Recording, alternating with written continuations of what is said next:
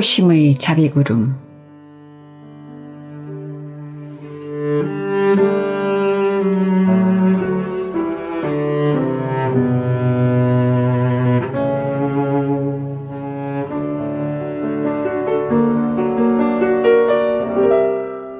하얀 나뭇가지 위에서 반갑게 울고 있는 까치가 새해를 알리는 듯합니다.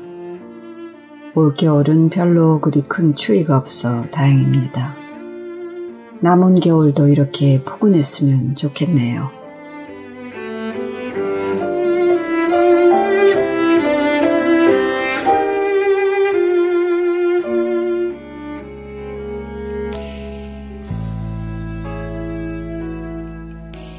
첫 곡이 흐르고 있습니다.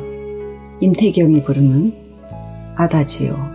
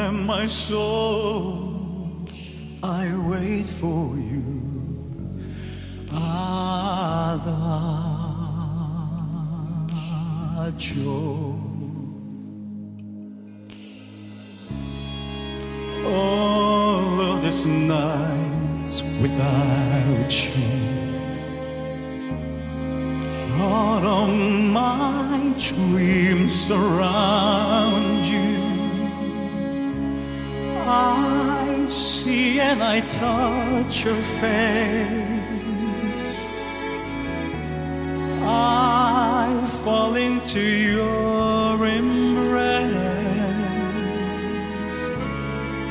When the time is right and know you'll be in my arms adagio I close my eyes and I find a way. No Walked so far. I fall so hard. Nothing more to explain. I know that remains is a pain of a place. you the way to find you know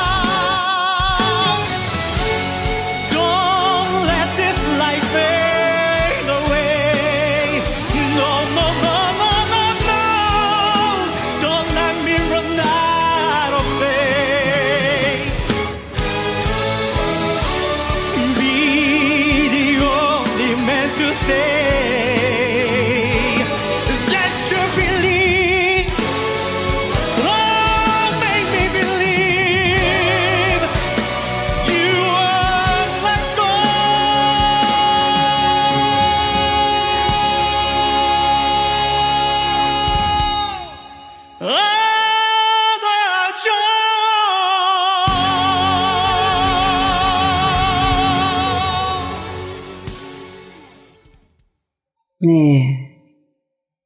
임태경의 음성으로 아다지오를 들어봤습니다.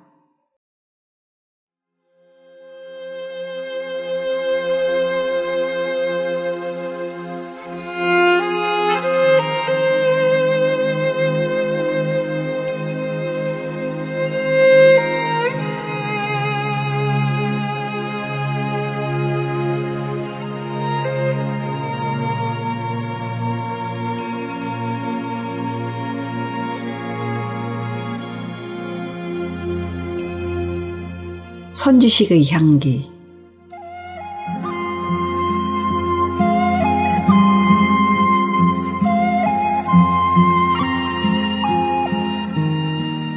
선지식의 향기 오늘 이 시간에는 서서 왕생하신 중국 스님 이야기를 들려드리겠습니다.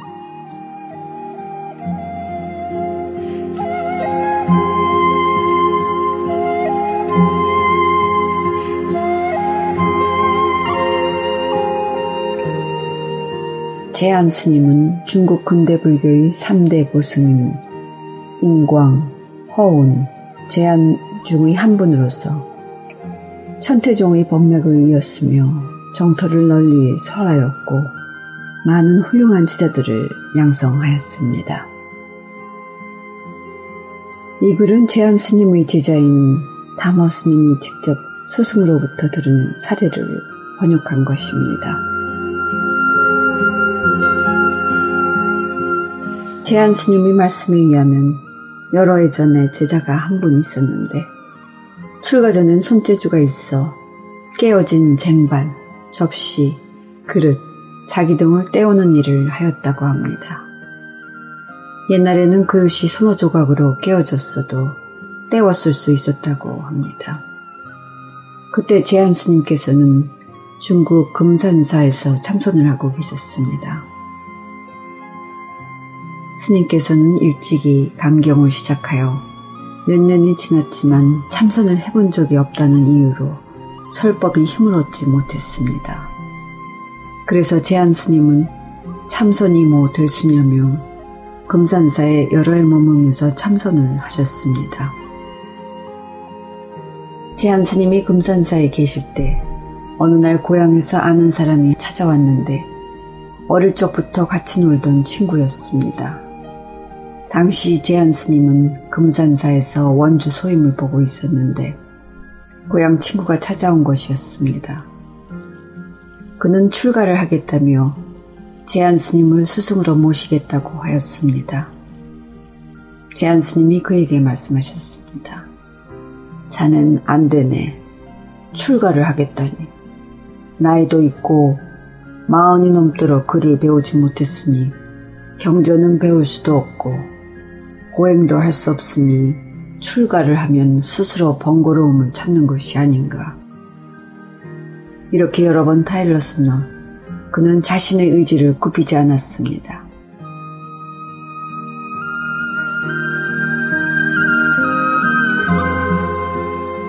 이 친구는 어려서부터 잘하는 사이였고 동양인이었으므로 하는 수 없이 받아들이게 되었습니다.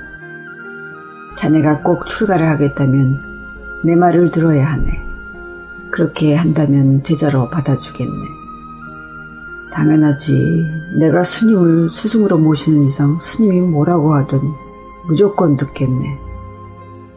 자네가 내 말을 듣겠다면 지금 나이도 있고 경전도 배울 수 없는 형편이니 직접 수행을 하겠나.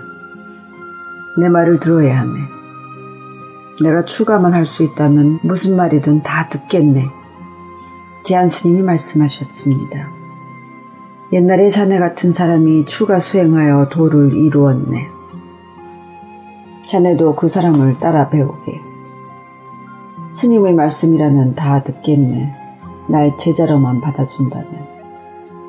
자넨 출가 후 개를 받을 필요가 없네.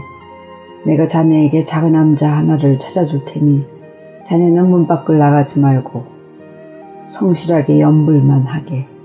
내가 공영주를 찾아줄 테니 밥 걱정은 안 해도 될 걸세.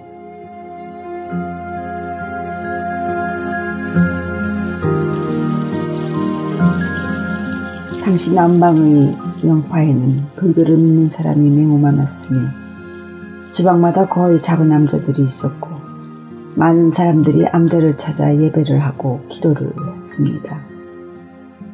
제한 스님은 예전에 거기서 3년을 머문 적이 있다고 했습니다. 아무 일도 하지 말고 오직 나무아미 탑을만 부르면 되네.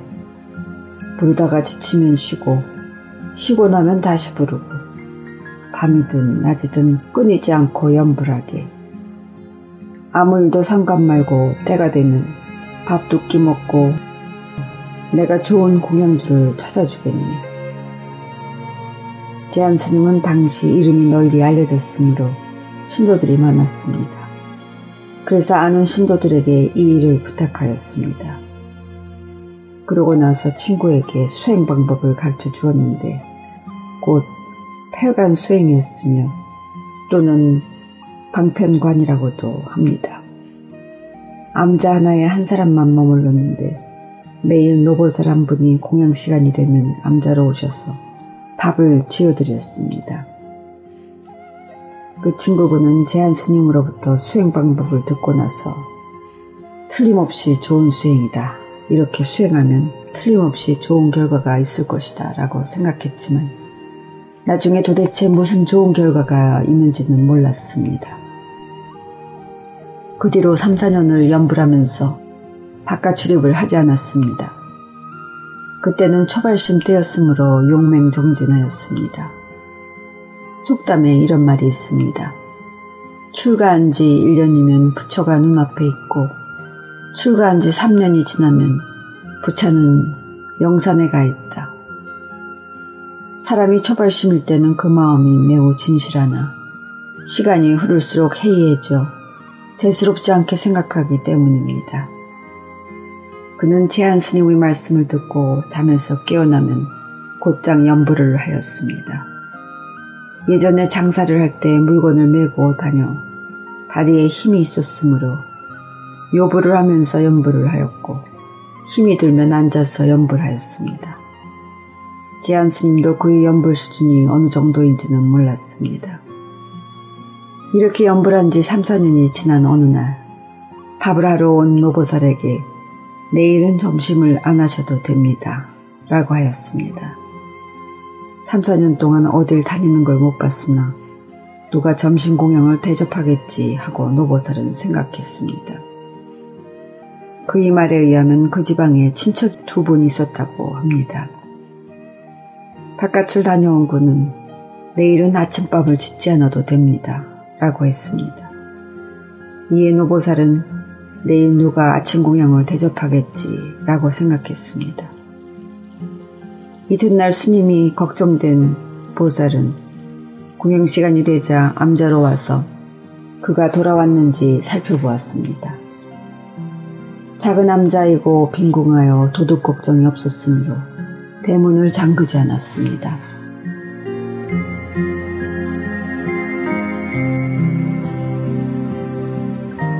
스님, 공양 드시고 돌아오셨어요? 몇 번을 불러도 대답이 없자 집안을 들어가 보니 그는 침대 옆에 서서 얼굴은 창밖을 향하고 손에는 염주를 들고 있었습니다. 노보살이 보고는 다시 한번 불러보아도 대답이 없어 가까이 가서 자세히 보니 이미 죽은 상태였습니다. 서서 죽어 있었습니다. 연불하며 서서 죽은 것입니다. 깜짝 놀란 보살은 인근 마을로 달려갔습니다. 스님이 서서 죽었다. 많은 사람들이 암도로 와서 보니 스님은 한 손에 염주를 들고 한 손에 재를 쥐고 있었습니다. 손가락을 펴보니 손에서 여덟 아홉 개의 현대양이 나왔습니다. 은으로 만든 돈. 예전에 장사를 할 때 번 돈이었는데 죽은 후에 아무도 모를까봐 손에 들고 있었던 것이었습니다. 이 돈으로 자신의 장례를 치러달라는 것이 제한 스님의 해석이었습니다. 나중에 신도들이 제한 스님에게 이 소식을 전하였습니다. 스님, 스님의 제자가 서서 죽었습니다. 소식을 들은 이튿날 제한 스님은 배를 타고 암자를 찾아가셨습니다. 가서 보니 죽은 지 2, 3일이 지났지만 여전히 꼿꼿이 서 있는 것이었습니다. 제한 스님은 그의 장례를 치르면서 장하구나. 이번 출가가 결코 헛되지 않았네. 그 큰 스님이나 총룡의 당장 주지보다도 훨씬 뛰어나는 자네 같은 성취가 있는 사람도 보기 드문네 라며 곡찬을 하셨습니다. 나무 아미탑을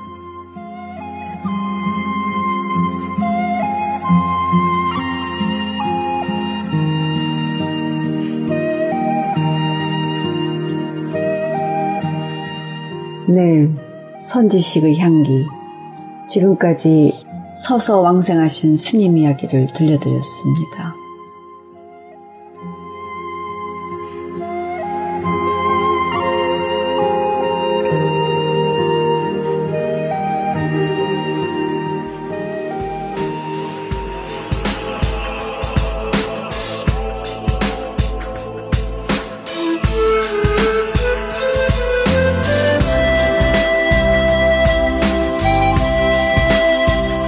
번째 곡이 흐르고 있습니다. 레오 로하스의 연주로 듣는 엘 콘돌 바사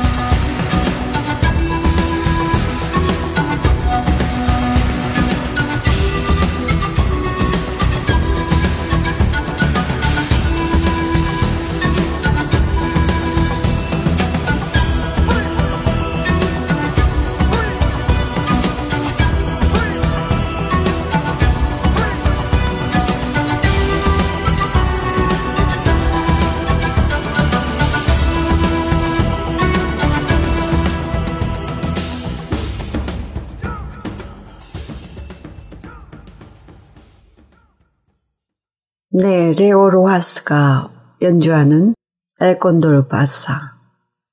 펜 플루트 소리가 아주 아름답지요.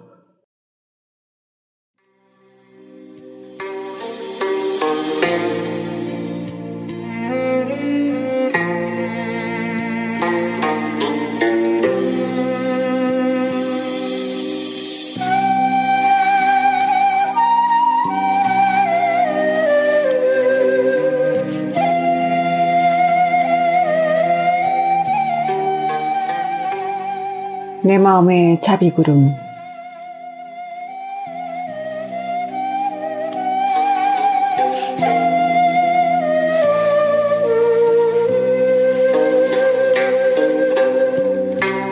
내 마음의 자비구름 오늘 이 시간에는 지난 시간에 이어 청화 스님의 법문을 이어서 들려드리겠습니다.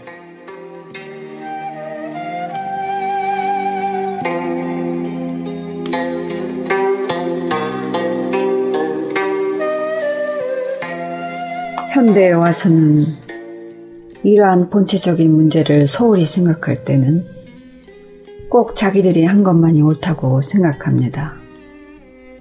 저 중국 북송 때도 역시 대해 종고 선사 또는 천동 정각 선사가 계셨는데 대종고 스님께서는 꼭 화두를 들어야만이 옳은 길이다. 그래야 부처님의 해명을 잇는다고 가나선을 주장하셨고 그 당시에 같이 쌍벽을 이룬 천동 정각 스님은 괜히 의심하면 그때는 망상이 생긴다. 본래 부처건이 의심 없이 가만히 앉아 있으면 원래 부처이니까 부처가 되지 않겠는가 해서 목조선을 말씀하셨습니다. 북송 때 화두를 창조하는 대종고 스님 또는 목조선을 창도하는 천동 정각 스님 부처님을 그리워할 수 있는 가랑심을 내기 쉬운 부처님 명호를 화두로 하는 진월 청류 스님은 이분이 즉 말하자면 진월 청유입니다. 똑같이 천명 이상씩 제자를 거느린 분입니다. 그래서 대종고 스님은 화두로 의심하는 쪽으로 하는 관화순법, 천동 정각 스님은 그냥 의심을 배제하고서 잠자코 무념무상하는 목조선법, 또는 진월 청유 스님은 화두를 그때는 연불로 한단 말입니다. 연불하는 놈이 누구인가? 또는 본래 부처이거니 연불만 하고 있으면 부처가 되겠지 하는 연불선법을 주장하셨습니다.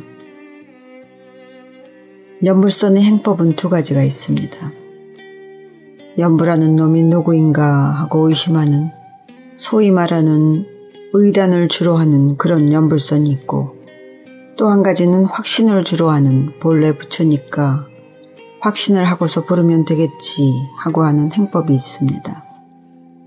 그래서 지금도 중국은 그와 같이 의단을 품는 것을 주로 하는 임재종 또는 목조를 잠자고서 무념무상을 주로 하는 그러한 조동종 또는 화두를 연불로 하는 그러한 연불선을 주로 하는 황벽종 이렇게 중국이나 일본은 정립이 되어 있습니다. 우리는 이러한 것을 생각할 때 현대는 모든 문화가 종합적으로 조화를 이루어야 합니다. 특히 한국 같은 다종교 사회에서는 자기 종교만이 옳다고 주장하면 다른 종교인들이 승복하겠습니까? 이런 때는 들수록 남의 좋은 점을 보고서 남을 이해하려고 노력해야 합니다.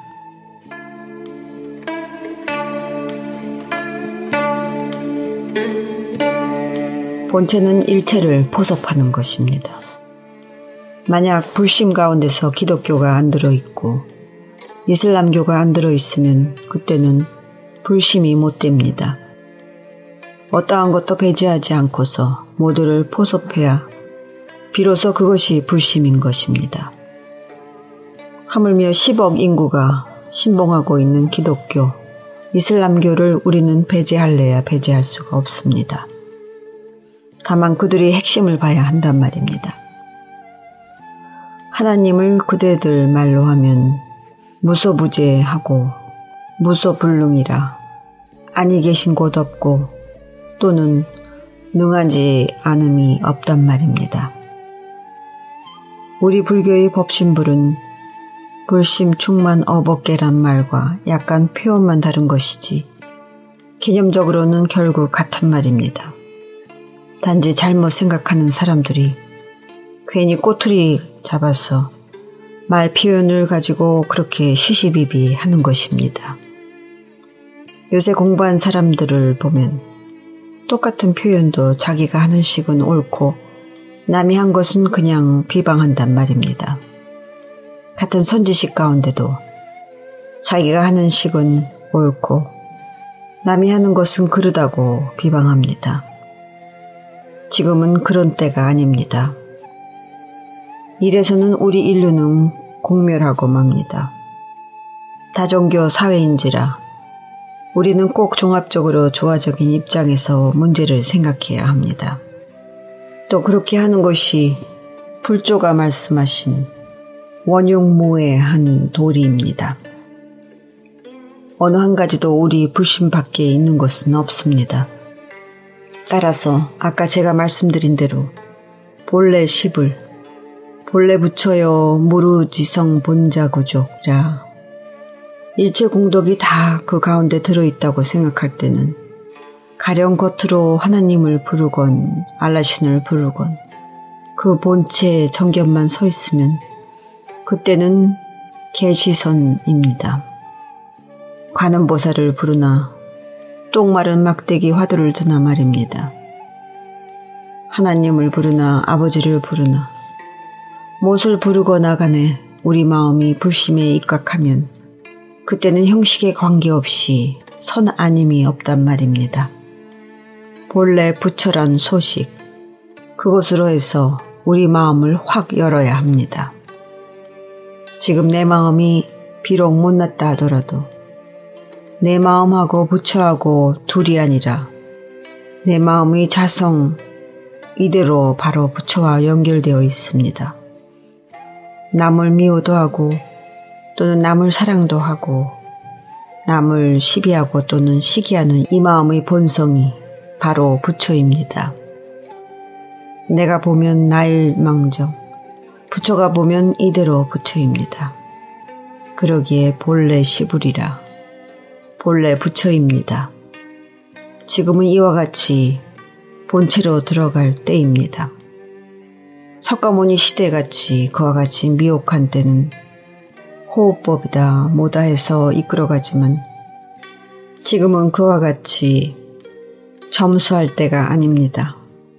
당당하게 본래 부처임을 느끼고서 다만 오랫동안 나쁜 버릇 때문에 부처의 공덕이 발로가 안 되었기 때문에 부처의 공덕만 발휘하면 되는 것입니다. 그러기에 조사 어록에 가서 구구 순숙이라 오랫동안 공부하면 그때는 구구 순숙이라 그때는 자연 내외 타 성일편이라 그때는 본래가 부처인지라 밖과 안이 하나로 돼서 그때는 부처와 하나로 되어버린단 말입니다. 본래 부처라는 소식을 이렇게 말한다 하더라도 일반 부처님들은 납득이 곤란스럽습니다. 왜 그런가 하면 이놈의 나라는 것이 분명히 존재하니까 말입니다. 나라는 것이 존재하는 한에는 납득을 잘못하는 것입니다. 나라는 것이 존재하기 때문에 나라는 그놈, 그 앙금을 빼기 위해서 참선하고 연불하는 것입니다.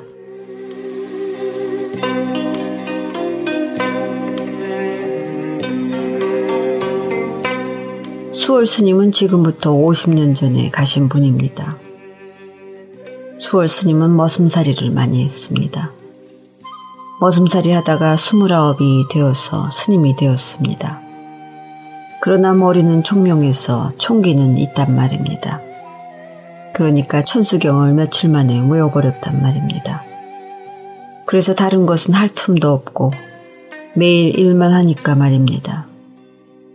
그 천수경만 계속했단 말입니다. 그래서 천수경 삼매에 들었단 말입니다. 똥마른 막대기 화두를 드나 하느님 화두를 드나 말입니다. 산매에 딱 들어서 우리 업장만 녹아지면 그때는 그만입니다. 본래 부처니까 말입니다. 따라서 그때 깨달았단 말입니다.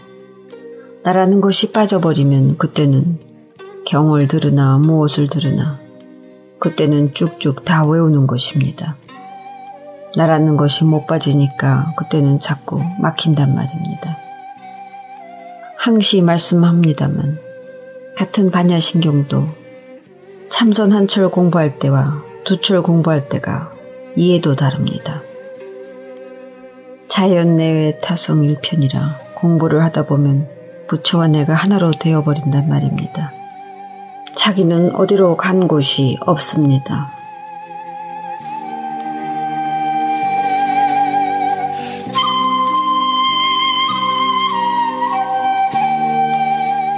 네, 지금까지 내 마음의 자비구름 청화 스님의 법문을 들려드렸습니다.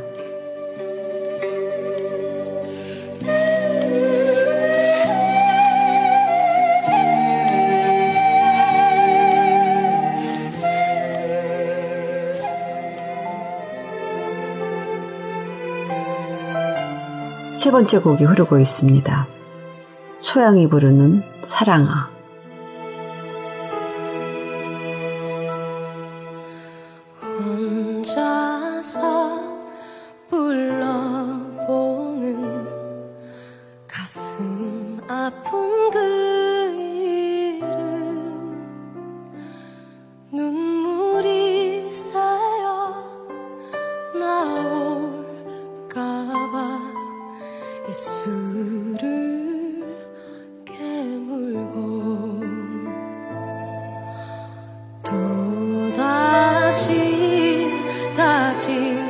真的。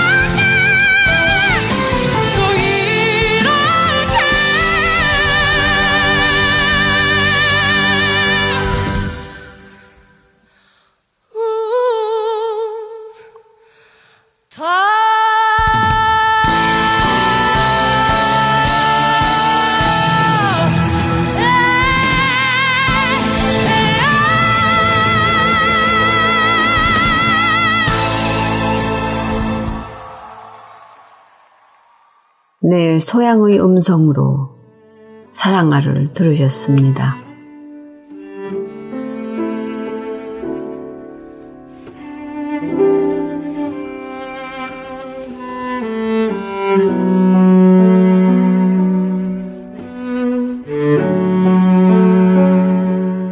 네, 지금까지 애청해주신 NIBM 뉴욕 불교방송 애청자 여러분. 춥다고 너무 움츠러들지 마시고 건강하게 겨울 나시기 바랍니다. 새해 복 많이 받으시고 늘 건강하십시오. 지금까지 수월심이었습니다. 감사합니다. 성불하십시오.